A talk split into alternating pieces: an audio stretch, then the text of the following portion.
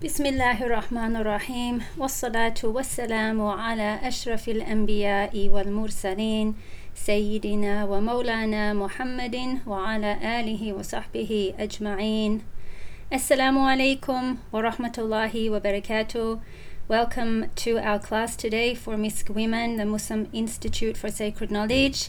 Welcome back. My name is Abdullah, and I'm very happy to welcome you to our fourth class in this ongoing series, Women on the Straight Path. And inshallah, today we will be looking at the life, the very glorious and beautiful life story of As-Sayyidah Maryam bint Imran, Isa. So As-Sayyidah Maryam, who was the daughter of the Prophet Imran alayhi salam, and she herself was the mother of a prophet, Sayyidina Isa alayhi salam, or Sayyidina Jesus as he's known in the Christian tradition. We'll begin with our intentions, inshallah, of Imam al-Haddad, and these are our intentions for learning and teaching. And then I'll just explain why I've put that particular photo here. So we'll begin with Bismillahi ar-Rahman ar-Rahim. نويت تعلم والتعليم والتذكر والتذكير والنفع والانتفاع والإفادة والاستفادة والحث على تمسك بكتاب الله وسنة رسوله صلى الله عليه وسلم والدعاء إلى الهدى والدلالة على الخير ابتغاء وجه الله ومرضاته وقربه وثوابه سبحانه وتعالى. In the name of Allah, most gracious, most merciful, I intend to learn and teach, to remember and remind, to benefit myself and to benefit others, to derive usefulness and extend it to others, to encourage adherence to the Book of Allah and the Sunnah of His Messenger sallallahu alaihi wasallam, to call to guidance and direct towards good, seeking thereby the countenance, pleasure, proximity and reward of Allah, the absolutely transcendent and most exalted. Ameen.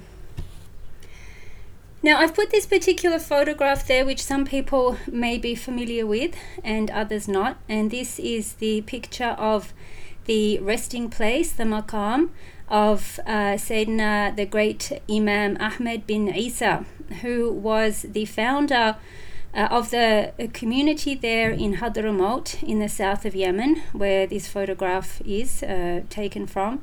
And he was the founder of the whole Ba'alawi tradition. And why I've put him here in this section on intention is because he originally came from Baghdad in the sort of 3rd or 4th century after the Hijrah.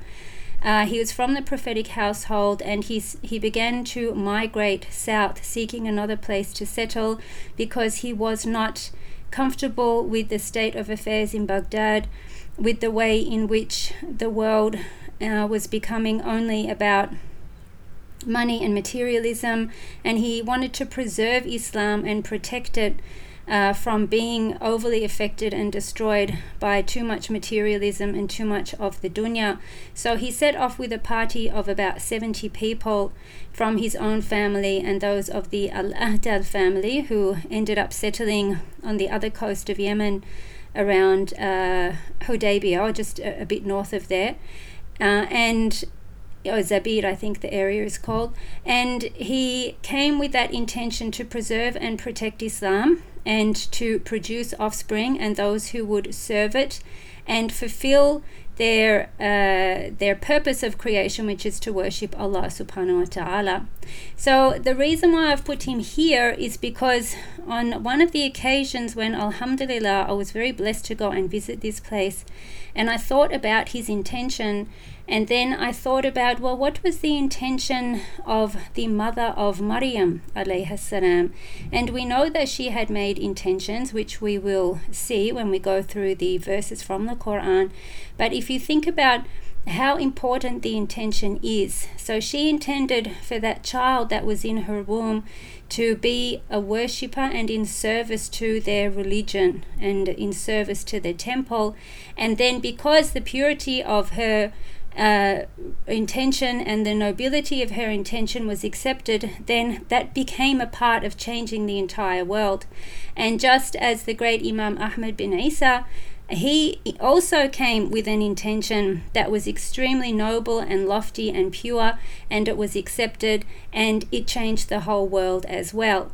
So I'm not trying to equate the two intentions, but each of them is its own beautiful example of how profound it is that when we connect our intention and what we truly, truly desire and seek to Allah subhanahu wa ta'ala, and in the most pure and sincere way, that when it is accepted, it is extremely powerful and significant.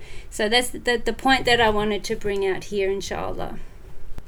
And I just want to go back now as we begin our class and looking at our content here, back to this hadith which we looked at in our second session, which is where the Prophet ﷺ drew four lines on the ground, and he asked his companions, do you know what this is, like this particular diagram or pictorial representation? And they said, Allah and his messenger know best.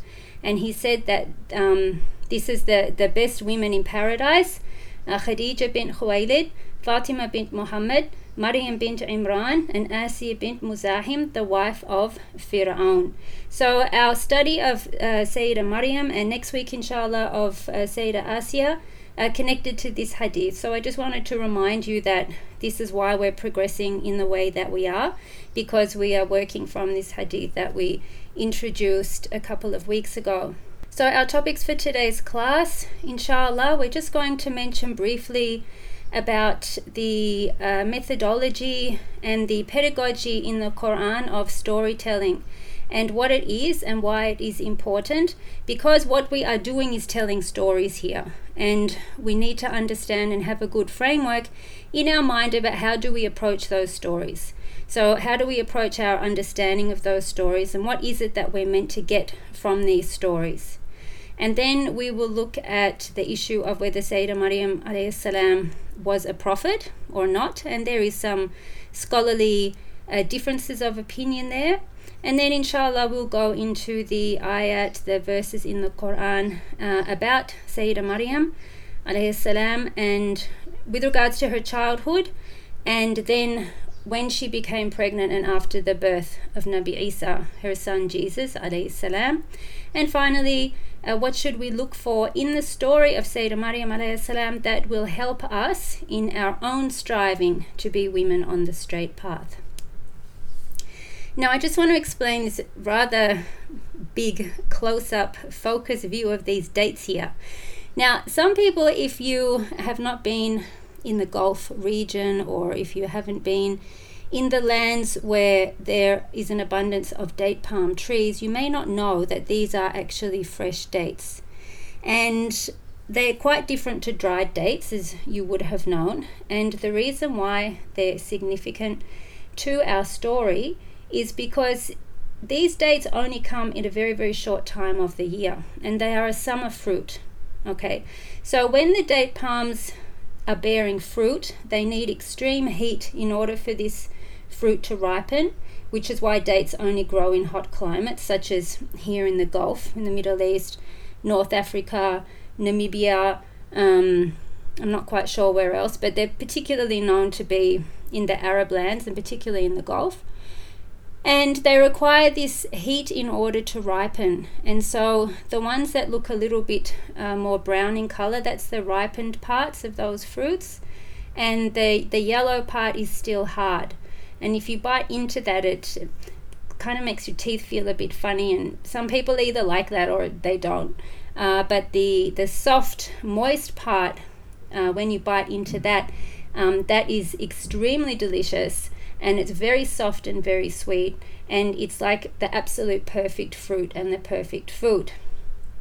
And the nutritional value and everything is very high, as many people would know.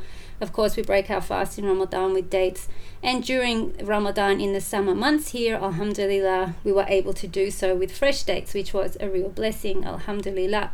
So why is this important?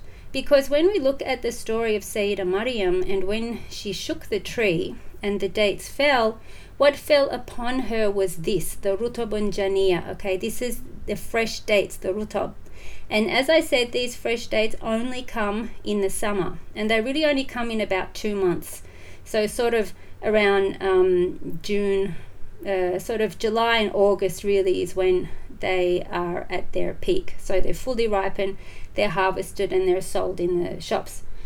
So there are a summer fruit. And if we look at stories about the birth of Jesus, we find that he's born in the winter and the 25th of December, which of course in this part of the world, in the Middle East and in Palestine where he was born, in Bethlehem or Beit Lahem, then it would have been winter. And so these fruits would not have been available. And Sheikh Ahmed Didat, who was a South African scholar who was extremely well versed in the Bible, and he used to have debates with Christians, this is one of his main points about the fact that Nabi Isa could not have been born on the 25th of December, as is widely claimed, because his mother was given fresh dates to eat. So if you have never seen what those fresh dates look like, then this is it. Okay, so the other thing that we want to look at here as well is that how do we approach this story of Sayyidah Maryam, inshallah, and how do we look at her now and going back in history? So how do we understand her story, and how do we understand and develop for ourselves a good framework, a good intellectual framework for engaging with what is presented to us? So before we do that, we have to also look at the storytelling in the Quran and why storytelling is a really important methodology for conveying guidance, because that's really what it's there to do. And here we have a definition of the word al-qasas, which is the name for story, which is in the Quran. Qasas or qisas. There's two ways of pronouncing it, and it actually has two meanings. So we're looking at a definition here. What is the definition of a story?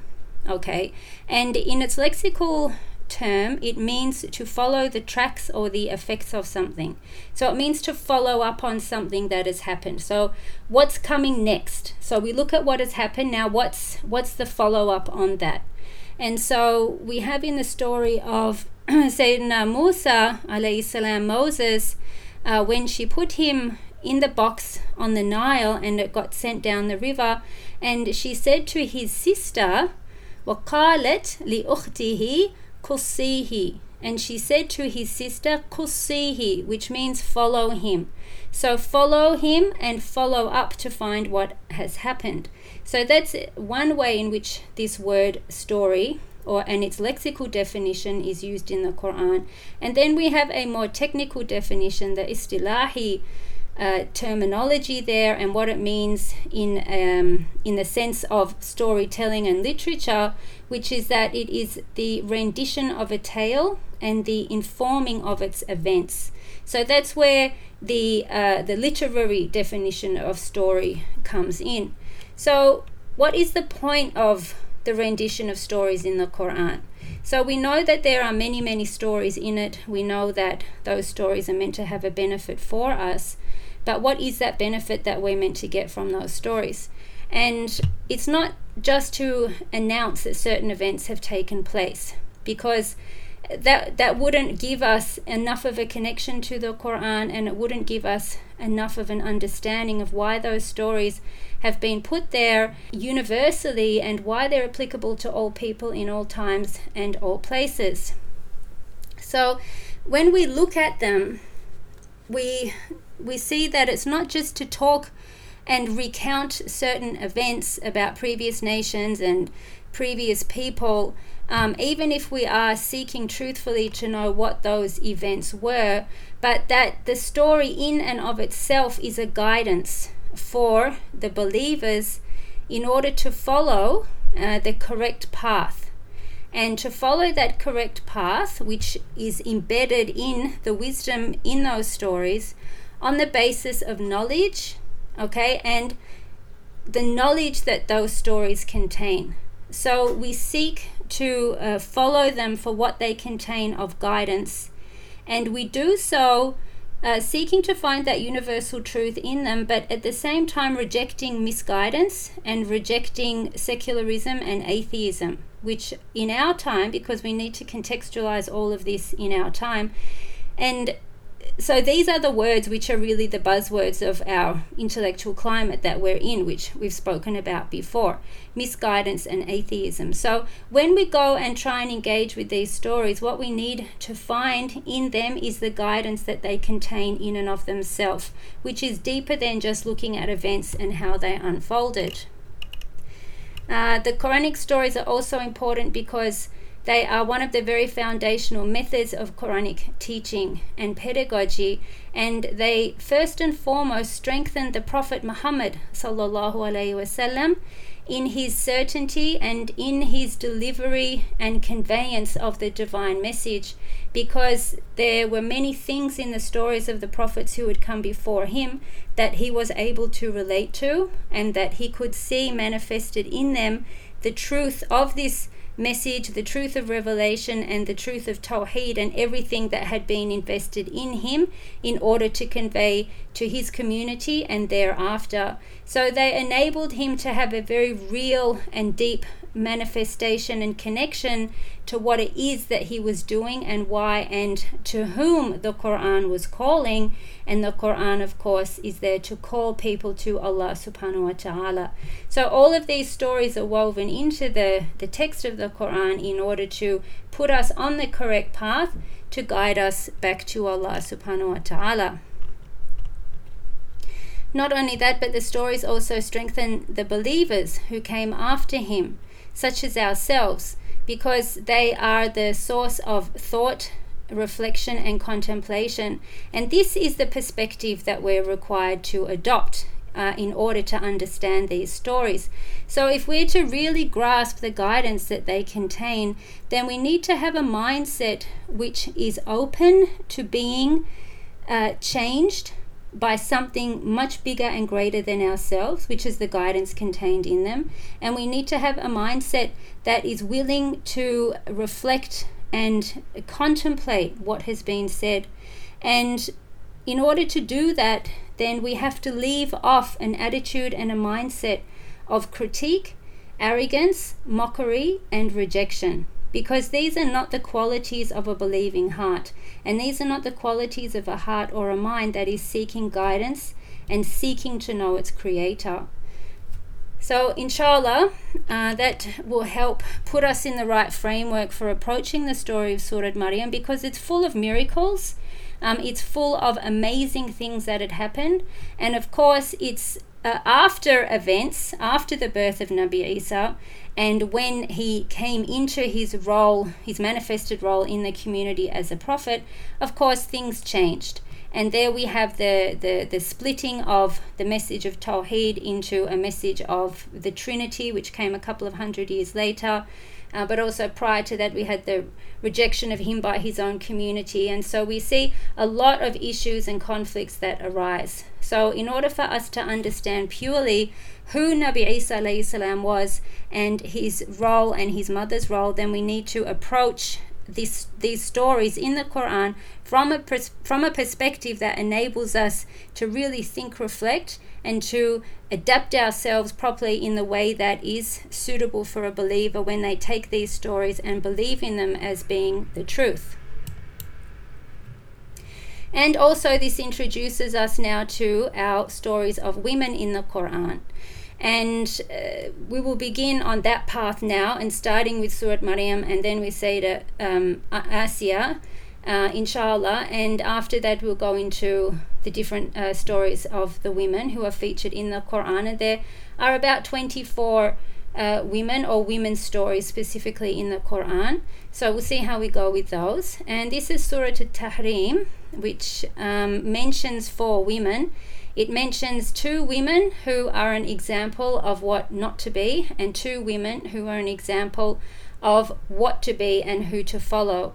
So at the end of it, it says that Allah illustrates an example of those who disbelieve: the wife of Nuh, Noah, and the wife of Lut, who is Lot. So they were under 2 of our righteous servants because they were both prophets, but they betrayed them. They that availed them or they availed them nothing against Allah, and it was said, enter the fire with those who are entering. So there's a whole backstory, of course, about those two women and their communities and their husbands. And then Allah illustrates an example of those who believe, the wife of Fir'aun, Ramses II, when she said, my Lord, build for me with you a house in paradise, and save me from Fir'aun, from the Pharaoh and his deeds, and save me from the transgressing people. So here we have a positive example of womanhood in the Quran. And then finally, and Maryam, the daughter of Imran, who guarded her womb, and so we breathed into her of our spirit, and she believed in the truth of her Lord's words and his books, and was one of the devout. So she is our role model of devotion and piety and belief and worship. So she has this very high rank, but was she actually a prophet? And there is some dispute about that. And one of the reasons, again, why we want to ask this question before we go into her story is so that we're able to approach her story, again, with the right mindset. Now, there are a few misguided and deviant readings about her, which are coming up in modern times due to people's mindset not being correct and straight, and trying to find something and read things into her story which are more a reflection of the type of moral and intellectual corruption that we are drowning in at the moment, rather than being a reflection of anything that she was truly about. So we don't want to spoil our discussion of her with that, but again, to contextualize, that's if we go into academic work now on the prophets and on Sayyidah Maryam, and particularly on feminist works, and that's what we're going to find. Really distasteful things, I have to say. I saw a couple of things this week that I found really quite shocking. And this has to be stopped. And the only way that this type of really abhorrent and degenerate type of discourse about these most noble people is going to stop is if we stop consuming it. And the only way that we're going to stop consuming it or stop knowing about it and enabling its spread is if we know what it is, we're able to identify those types of discourses and have the proper discourse as a refutation and a rebuttal of that in terms of the public sphere. But not only that, that our hearts know and connect and know the truth, and that our faith and our certainty, our yaqeen, is solid and true and real. So these are some of the challenges of our time. But when it comes to the scholars before us in much earlier centuries, their issue was about Sayyidah Maryam, was she a prophet or not? And this is addressed in several different places and over several different times. And it's something that still comes up. And some of them said yes, and some of them said no. And they all have their views, and they're all correct. And that was how the scholars have extrapolated and ascertained their scholarly, grounded perspectives based on the tradition, based on traditional sources, and based on the methodologies, the intellectual methodologies that are in our tradition and that make up our tradition. They have not sought these opinions from outside, from ideologies outside, from schools of thought outside. These are very much perspectives that obviously come from within the tradition itself. And whether she was or was not a prophet is really not a major issue, but it is something that is discussed about her. So that's why we're just going to refer to it briefly. And the question about whether or not she was a prophet really comes down to the definition of a Nabi. So a Nabi is a prophet, and a Rasul is a messenger. And a Nabi is a person who receives revelation or revelatory knowledge, which includes divine law and rulings. And a Rasul, who is a messenger, is a person who receives that. So every Rasul is a Nabi, okay, because they've all received, every Rasul, every messenger has received revelation. So every Rasul is a Nabi, and what makes them a Rasul is that they are then ordered to convey that revelation to their people. So Sayyidah Maryam was not clearly either of those, and there is no explicit Quranic text which says otherwise. So we see here that This is in Surah Maryam.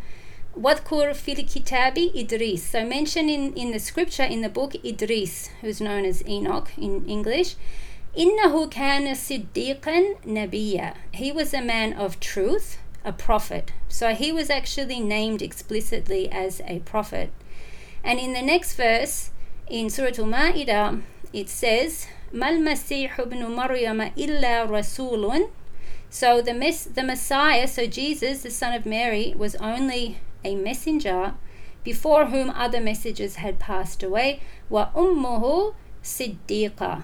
And his mother was a woman of truth. So she was from the Siddiqeen.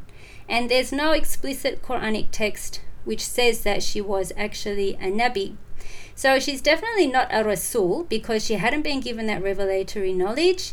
And of course, she wasn't charged or manifested in her any type of political role in which she would be in the community and conveying that knowledge. That's the view that they go on to say that no, she was not a prophet. However, there's this particular verse, and Al-Qurtubi, who's one of the great classical scholars, argues that it's from this that she was a prophet in terms of her rank and her station. So even though she wasn't given revelatory knowledge in the sense that it came down in a particular system of divine law or particular rulings, ahkam, what she was given was the highest of ranks. And this verse in Surah Ali Imran shows that, and it says, وَإِذْ قَالَتِ الْمَلَائِكَةُ يَا مَرْيَمُ. So when the angel said, Ya Maryam, إِنَّ اللَّهَ اصْطَفَاكِ وَطَهَّرَكِ وَاصْطَفَاكِ عَلَى نِسَاءِ الْعَالَمِينَ. When the angel said, O Mary, O Maryam, Allah has chosen you. And this is said twice. Inna Allah astafaki, has chosen you and purified you. Wastafaki, and chosen you over all the women of the world. So Al-Qurtubi says that that's a rank of a prophet, to be so distinguished and chosen and singled out like that. So his argument is that yes, she was in rank, but that wasn't manifested in any type of material or a political sense whilst she was here in the dunya. One of the other proofs that is used to show that she was on the rank of a prophet is that Allah subhanahu wa ta'ala addresses her by her name. So she's directly spoken to, Ya Maryam. Okay, so the angel said to her, Ya Maryam. And so that's how the prophets are addressed as well, by their name. And she was visited to and spoken to directly by the angel Jibreel, and she was subjected to, or the bearer of, various miracles. So these are things that the majority of those who say that she did have that rank of prophethood, these are the arguments that they use. So you can see how this is all very, very clearly coming from our traditional understanding. And when I say traditional, I mean within the tradition, the Islamic scholarly and spiritual tradition. These views do not come from outside, and there's nothing that they read into from external thoughts or ideologies or other intellectual traditions in order to reach the conclusions that they do. And one of the other reasons that's given as well as to why she wasn't a manifested prophet in the dunya is because of women's biology. Now, a prophet has to be someone who is out there in the community, who is able to be visible, who is able to be in discussions with all different people, the rich and the poor, the powerful and the oppressed, who's able to give over a certain message. And that is something that women are not able to do to the same capacity because of menstruation, because of childbirth, and because of those factors which impact her access to community and the way in which she would interact with people in her community. And also because women have a type of modesty which is inherent in women, although of course that's totally blown out of the water these days, but there is in women a type of modesty and a shyness which prevents women from often going forward. And this is what the feminists are on about all the time. Like, you know, what are the structural impediments or things that stop a woman from going out there and leading the world? Because women have something in them which actually naturally stops them from doing that, which is not wanting to be out there to the extent that men are. And so obviously if the whole social conditions are more geared towards that, then that's going to look stronger than perhaps it would be for us in our societies today. Okay, so let's look at Sayyidina Maryam in the Quran, and particularly at her childhood and her mother. And then inshallah we'll look at the pregnancy and the birth of Nabi Isa alayhi salam. So Surat Maryam, so there's a whole chapter in the Quran which is named after her, and it's the 19th chapter in the Quran, and it consists of 98 verses. Okay, so this is just a few facts about Sayyidina Maryam in the Quran. She is also mentioned 34 times by name in 32 different verses. And she's the only woman to be mentioned by name. And it's not once, it's like 34 times, which is a lot. Okay, so there's a lot of repetition of her name. And she's mentioned 11 times without reference to her son. So just on her own, she's mentioned 11 times. And then the rest of the time, she is mentioned with reference to him by the fact that he is Isa ibn Maryam. He's Isa, the son of Maryam. So she is mentioned with him, but he's also mentioned with her. So there's never a time in the Quran when Sayyidina Isa is not mentioned without the name of his mother, which of course is very significant because he's not mentioned by the name of his father because he doesn't have a father. Okay, he was born without a father.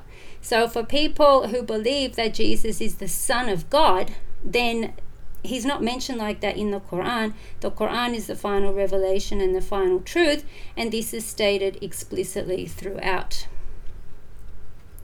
Other women in the Quran are mentioned with reference to their husbands, or their, such as the wife of Fir'aun, so she's mentioned as his wife, or the sister or the mother, or they're somehow in relation to other people and they're not mentioned by name. Only Sayyidina Maryam alayhi salam.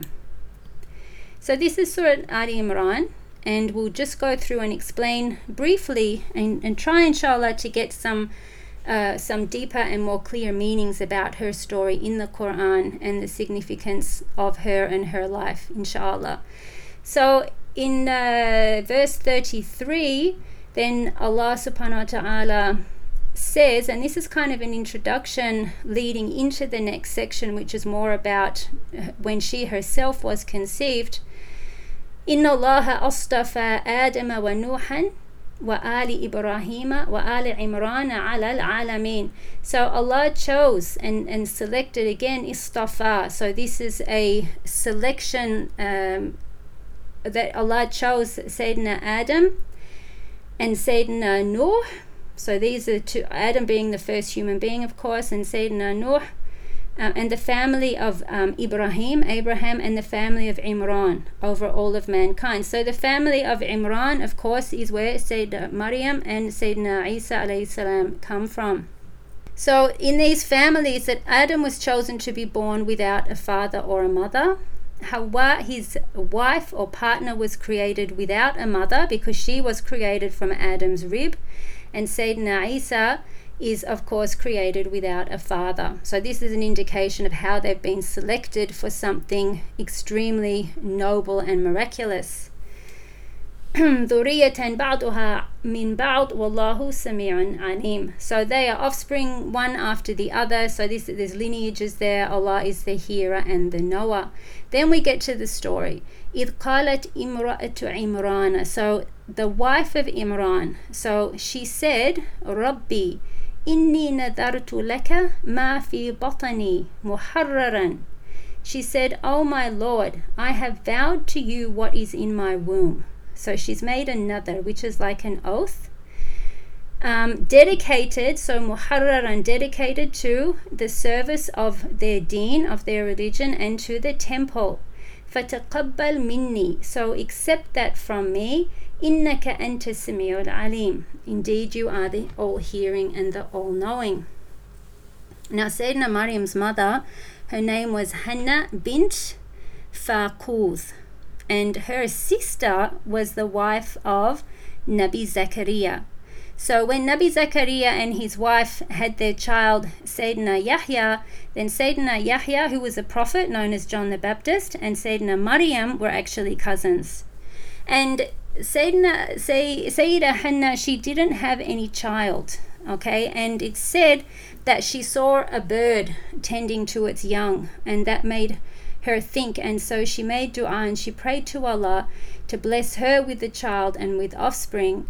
And so then she became pregnant, and from the joy of that she vowed to dedicate her child to worship and service to the temple.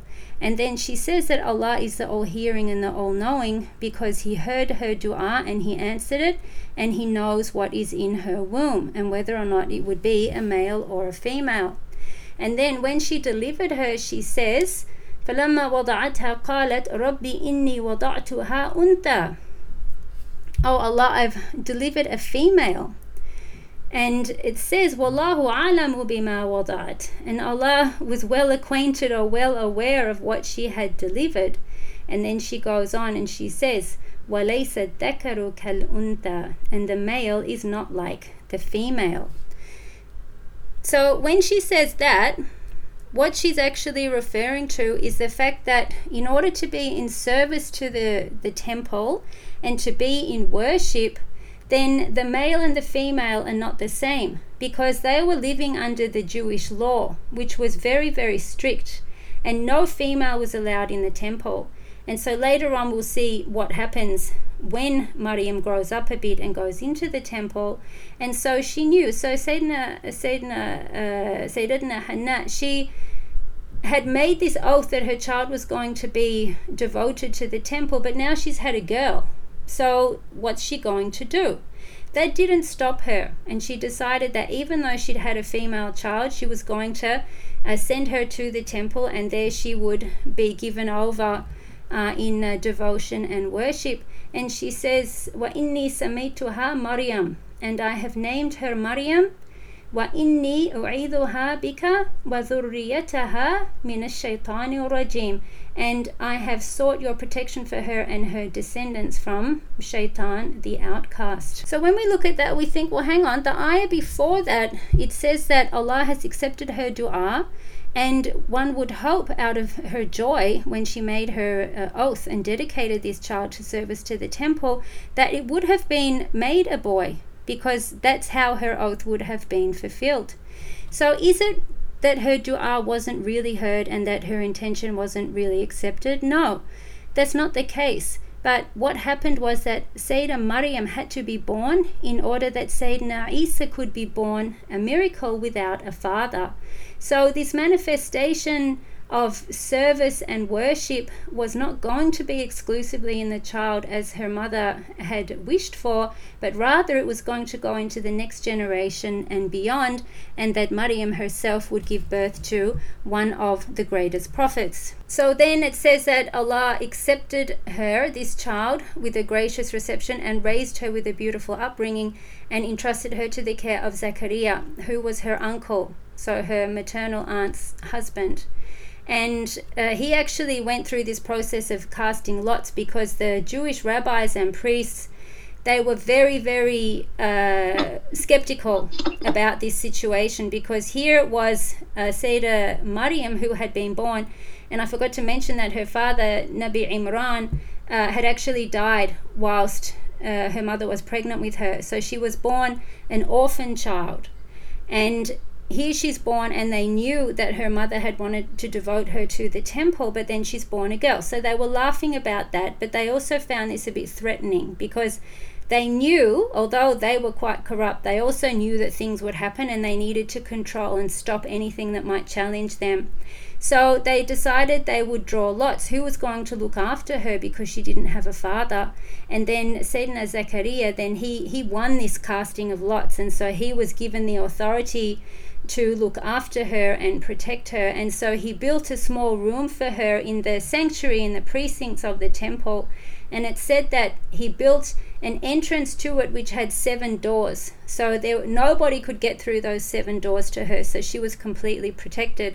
And when he did come and see her every day, and he came with bread and water and whatever provision she needed, that he saw that she was always given this rizq, this provision of fruits which were out of season. So when it was summer, she had winter fruits, and when it was winter, she had summer fruits from other places. And he asked her, "Oh Maryam, where did you get this from?" And she said, "It's from Allah. Allah provides to whom He wills without reckoning." And they knew that this child was an extremely special and incredible child, and that she needed protection. So that's why he looked after her in that way, with that, also those gates and doors, so nobody could attack her or do any harm to her.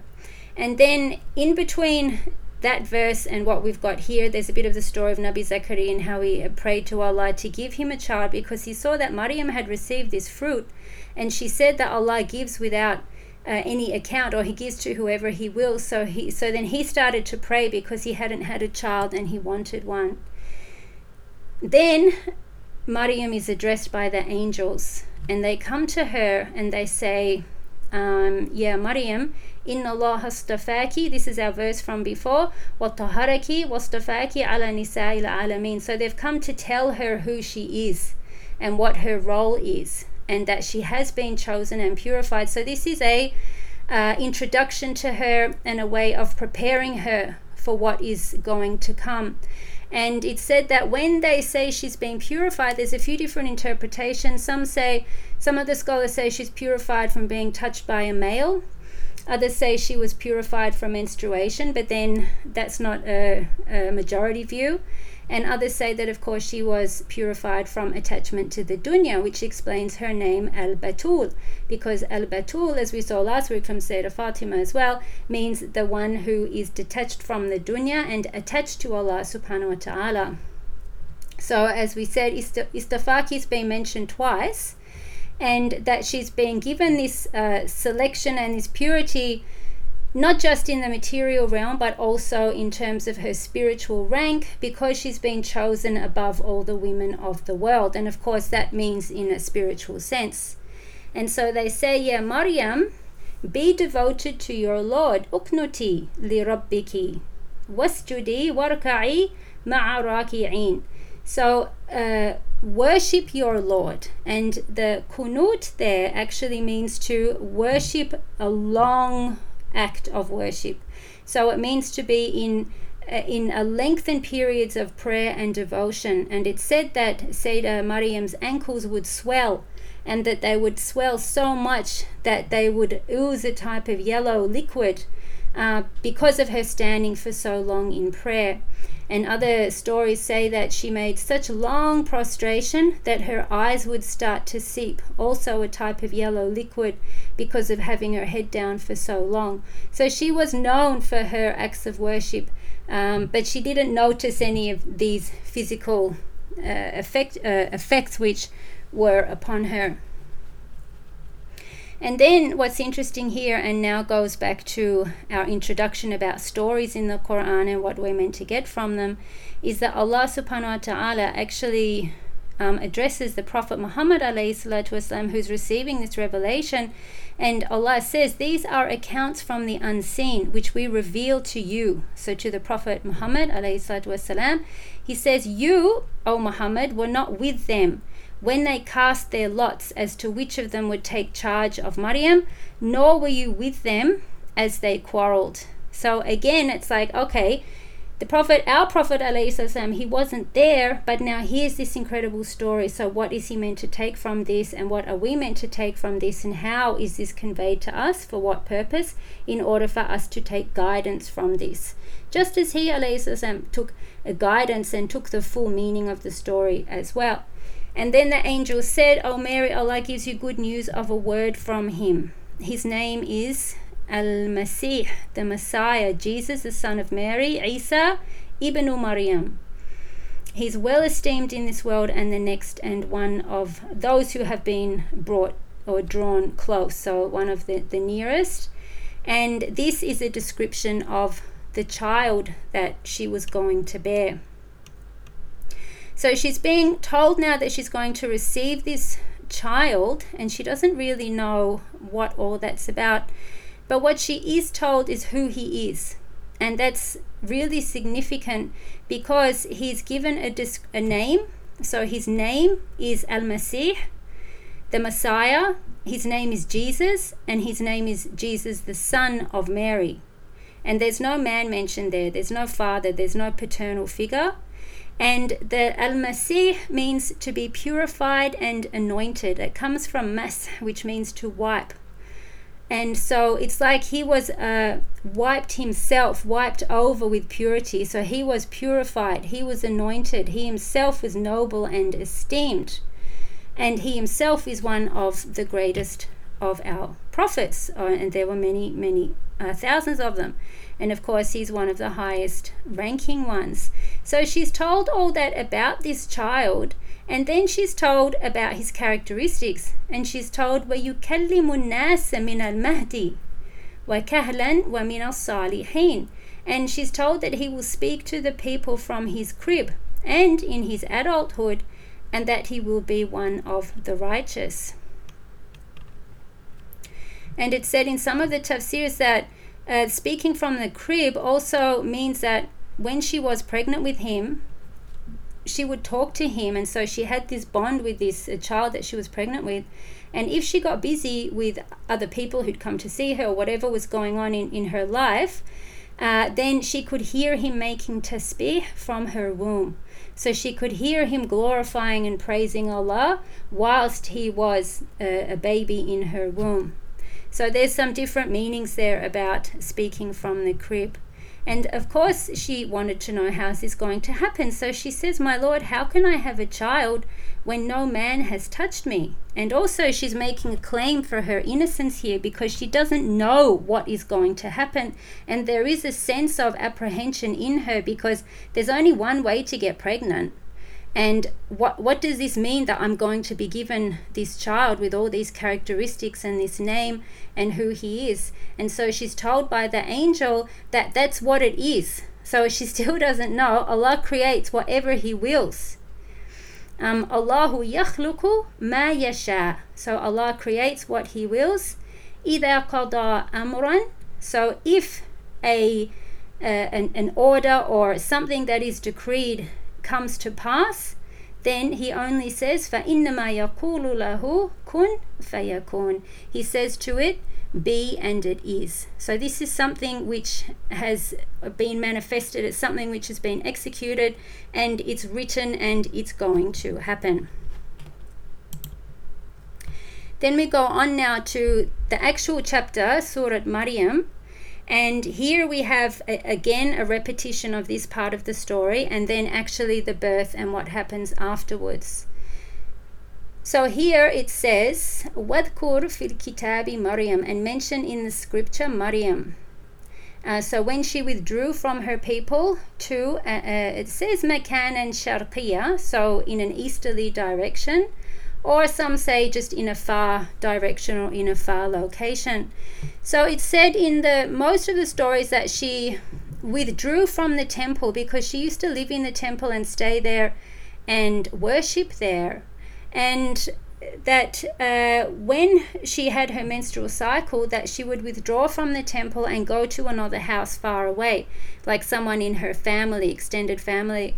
And so she would stay there for that time, and then she would wash and purify herself and go back to the temple. So it said that it was at that time when she was in this house that was far, and that it was a cold day, and that she had gone out to, I guess, the bathing area, which was probably separate from the actual living quarters, and she had washed herself before she was due to return to the temple.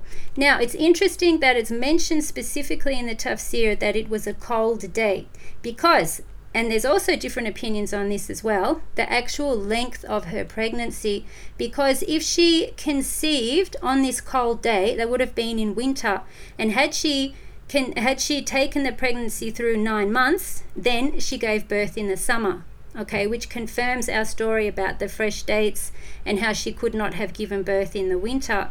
So others say that she conceived and gave birth on the same day, And so that is a different perspective. But if she, and most stories say that she did actually go the full 9 months. So it was a cold day, which is noted, and she had washed herself and got dressed, and she was now outside, and she felt a presence. And she looked up and she saw a very young and handsome man in front of her, which was the angel Jibril alayhi salam, manifested in a human form. And so immediately, of course, she was frightened, and she sought refuge, and she said to him, Inni a'udhu bir-Rahmani minka in kunta taqiyya. So I seek refuge in the most merciful, in Allah, from you. And she hopes that he's righteous. So she's saying to him that if you are pious and God-fearing, and please don't hurt me.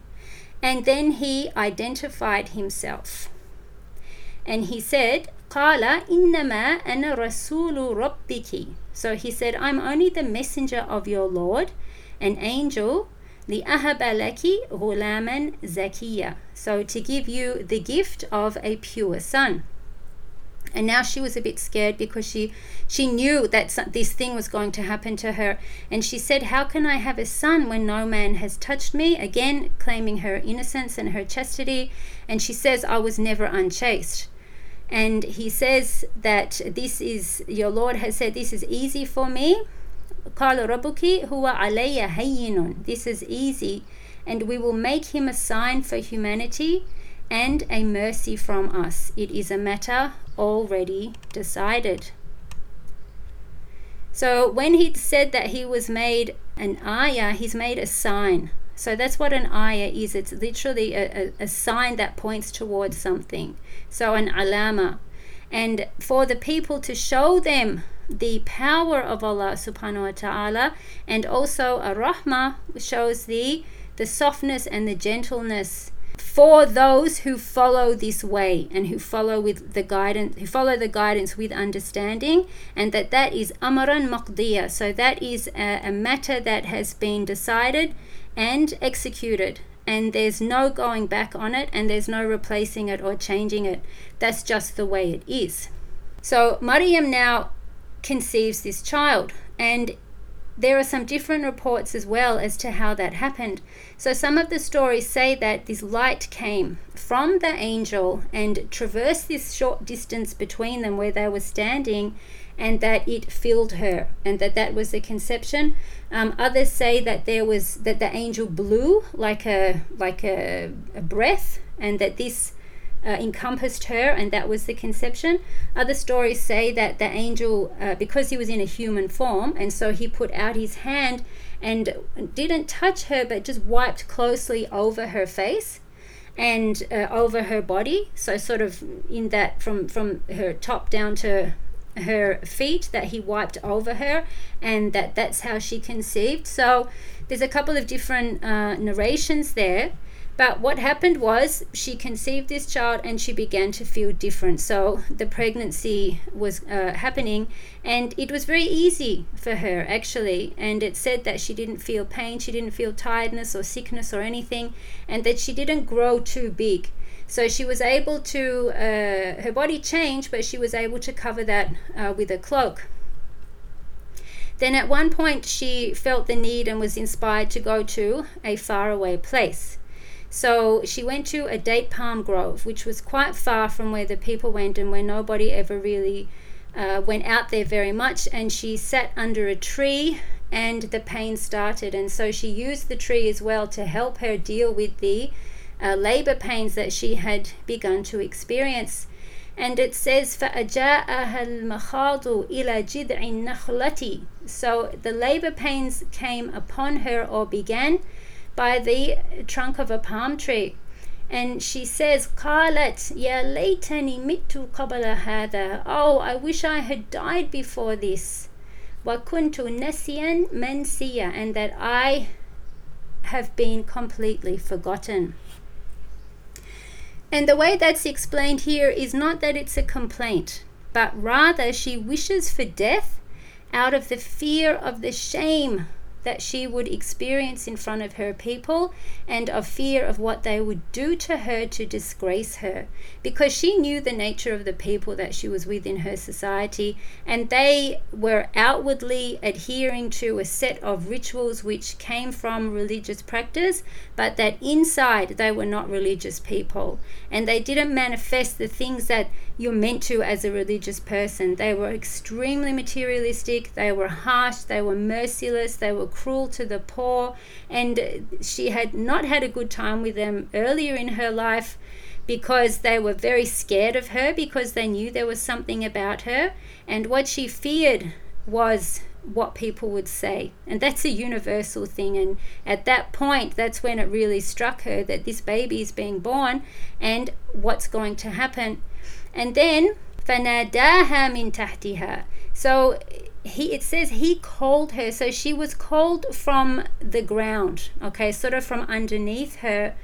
And some of the scholars say that it was Nabi Isa himself, the newborn baby, who spoke to her, and then others say it was Jibreel alayhi salam, the angel who had come and said to her, Allah tahzani, don't worry, قَدْ جَعَلَ رَبُّكِ تَحْتَكِ سَرِيًّا, don't worry, your Lord has placed a stream beneath you. وَهُزِّي إِلَيْكِ بِجِذْعِ النَّخْلَةِ تُسَاقِطْ عَلَيْكِ رُطَبًا جَنِيًّا, and shake the trunk of the palm tree towards you, and it will drop ripe dates by you, so next to you. So she ate and she drank, okay, and this is really significant because this stream of water just bubbled up in the sand. And this is the summertime, and so for that just to happen is from the hot sand in the desert in the middle of summer, when these ripe fruits, these ripe dates would have dropped upon her, is of course a miracle. And these mercies strengthened her and showed her that Allah subhanahu wa ta'ala would support her and her child, and that they were protected. And in that as well, we see her mother's intention when her mother sought refuge in Allah to protect them from shaitan and to protect them from harm. So now that was also seen now, then she knew that that dua and that seeking protection was also coming into being. So she ate and she drank. And then she was told, so she was told to do that, فَكُلِي وَاشْرَبِي وَقَرِّي عَيْنَا, so eat and drink and be consoled. And this is the وَقَرِّي عَيْنَا, it's that expression like when a baby's born and you say, may the child be قُرَّةُ الْعَيْن, like the coolness of your eyes. And so here she's told, look at your child and feel that joy of the firstborn child, feel that love, feel that amazement, and connect and bond to your newborn baby.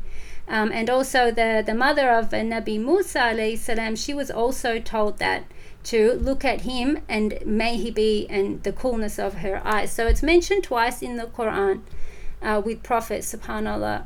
So then it said to her, and if you see any human, then say, I have vowed a fast. So here the fasting is not from food, but it's abstinence from speech. So she's told, don't speak to anybody. So just say that I vowed a fast, nadartu lirrahmani, for the most merciful, sawman, falan ukallima al-yawma insiya. So I vowed a fast to the most merciful, and I will not speak to any human today.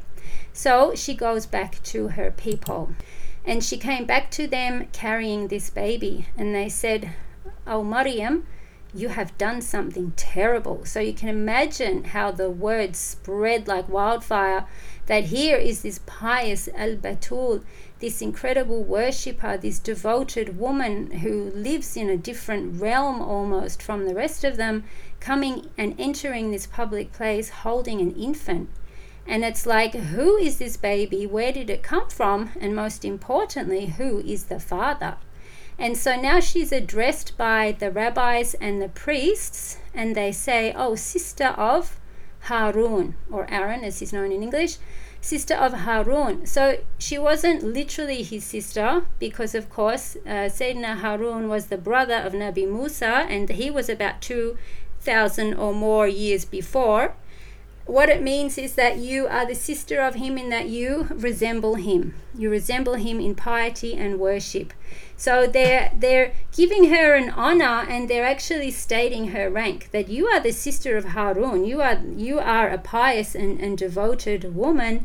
Your father was not an evil man, and your mother was not a whore, as it says here. Some of these translations aren't the best, but she wasn't a compromised woman in any sense. So what on earth has happened to you? And now they're also referring to her family. And so فَأَشَارَتْ إِلَيْهِ, so she pointed to the baby. And now they're getting really insulted, okay, because not only has she turned up carrying this child, but she's not even daring to speak to them. So they're getting very upset, and these are people, remember, who were already threatened by her and didn't like her. They didn't like the prophets, they didn't like Nabi Zakaria or his son Nabi Yahya, and they had already been killed before this. And you can read that in the stories about Herod, who was the king of Philistine, of Palestine at the time, and how these prophets were killed. And we know the Jews killed prophets.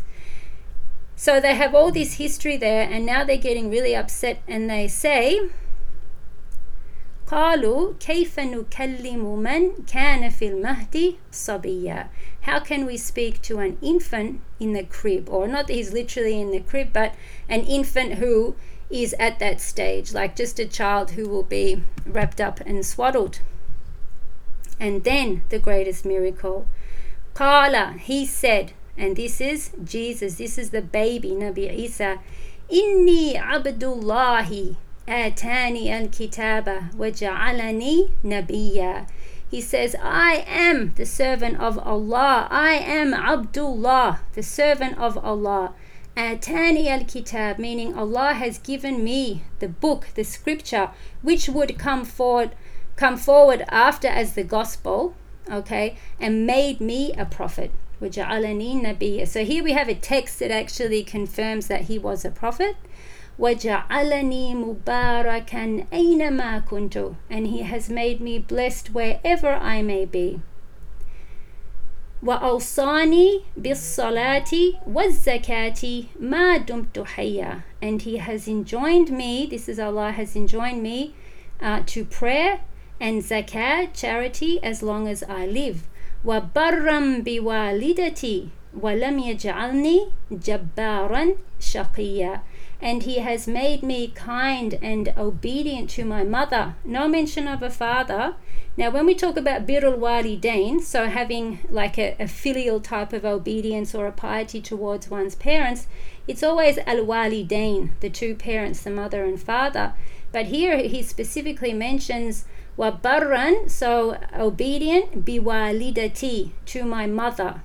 Okay, wa lam yaj'alni jabbaran shaqiyya, and he did not make me a disobedient or a tyrannical type of rebel, or someone who is tyrannical and wretched. And he continues, وَالسَّلَامُ عَلَيَّ يَوْمَ وُلِدْتُ وَيَوْمَ أَمُوتُ وَيَوْمَ أُبْعَثُ حَيًّا, so peace be upon me, the day I was born and the day I die and the day I get resurrected alive. ذَلِكَ عِيسَى بْنُ مَرْيَمَ, that is Jesus, the son of Mary. قول الحق الذي فيه يمترون, this is the, okay, there's a couple of meanings here.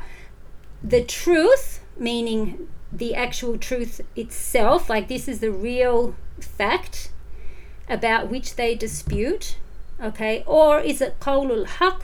Is it the word of the truth? Al-Haq, Allah subhanahu wa ta'ala. So a couple of language interpretations there, but this is the truth, the subject matter, the issue about which they dispute and about which they have doubt. So this is those who are now looking at this and interpreting, oh, this must be the Son of God. Oh, this must be God himself manifested in this human being. Oh, this must be somebody that we need to worship. But instead, what they've overlooked is what he's just said before, that I am the servant of Allah, inni abdullah, And that is the fact, that is the haqq, that is the truth, that Sayyidina Isa alayhi salam is the son of Mary, and that he was born through this conception without a father, just as Sayyidina Adam was born without any parents. Sayyida Hawa was made from the rib of Adam, and Jesus was born without a father. And as Allah said, this is easy for him. Why? This is a miracle. And what is a miracle? It's the temporary suspension of customary action. So we have a customary way that this world works, the way that Allah has created it, and if Allah wants to stop that for a moment or for a long time or in any way he wants to and make something else happen, then that's his prerogative, subhanahu wa ta'ala, and completely within his power and knowledge and will to do so, and that happens whenever he is. And that's what it means, that this is amran maqdiya, an order, a command, an action that has been fulfilled, that this has been written to be like that. And that's what we also need to understand, that Allah is qadir ala kulli shay, that he has all power and ability over everything, and that he does what he wills. And if he wants something to be, he just says kun fayakun. So that's the next ayah. That is Jesus, the son of Mary, or the same ayah, the word of truth about which they have doubt. Then it says, it is not for Allah to have a child. Glory be to him. مَا كَانَ لِلَّهِ أَن يَتَّخِذَ مِن وَلَدٍ. So it's not for Allah to take a child. Subhana. Glory be to Allah. إِذَا قَضَى أَمْرًا. Again, here we go. In order for something to be done, or should something be done and ordered, فَإِنَّمَا يَقُولُ لَهُ كُن فَيَكُونَ. So he says, be, and it is. And it just becomes that. Then, and this is the point that we finish this on, wa inna allaha rabbi wa rabbukum fa'buduh. Allah, indeed Allah is my Lord and your Lord, so worship him. Hada siratum mustaqim. That is the straight path, or a straight path. That is the way. So Allah is our Lord and your Lord, and we worship him, and we don't ascribe partners to him, we don't ascribe a child to him, we don't ascribe in any way that there should be other than Allah, who is the Lord that we worship. And of course we probably all read that at least once a day or more when we read Surah Al-Ikhlas in the Quran. Lam yalid wa lam yulad. Allah is not he does not father anyone, nor is he himself fathered. So he does not beget, nor is he begotten, which is usually how it's translated. But he's not involved in this physical reproduction in the sense that human beings are. And Surat Maryam begins with the story of Sayyidina Zakaria, who is asking and pleading for Allah to give him a child. And he says, even though I'm old and my hair is gone grey and my wife is barren, please give us the rizq of a child. And so there's a child there that comes in the story. Then there's a child who's born here. And Allah subhanahu wa ta'ala does not have a child. Allah is the creator of these children. He's the creator of the process of reproduction, but he himself does not father, nor is he fathered. Okay, so that's basically all the ayahs about Sayyidah Maryam in the Quran. And we look at the beginning, Surah Tahrim, where she's mentioned there with Sayyidah Asiya, and also the wives of Sayyidina Lut and Nuh alayhim salam. So that's kind of the story there. And when we look at this story, there are obviously particular lessons and particular aspects of it that we are able to extrapolate and help us, inshallah, in our own situation and in our own context. So what should we be looking for that will help us in our own striving to be women on the straight path? I've just put a couple of things here, and of course there are more, and no doubt you'll think of things as they pertain to you and your own personal situation and your community and what's going on in your part of the world. But these are ones that just stood out immediately. And that the strength of Sayyidah Maryam really was in her detachment from worldly life. So her inner strength and the strength of her faith was not in any way dependent on what she herself personally sought, but rather she was given.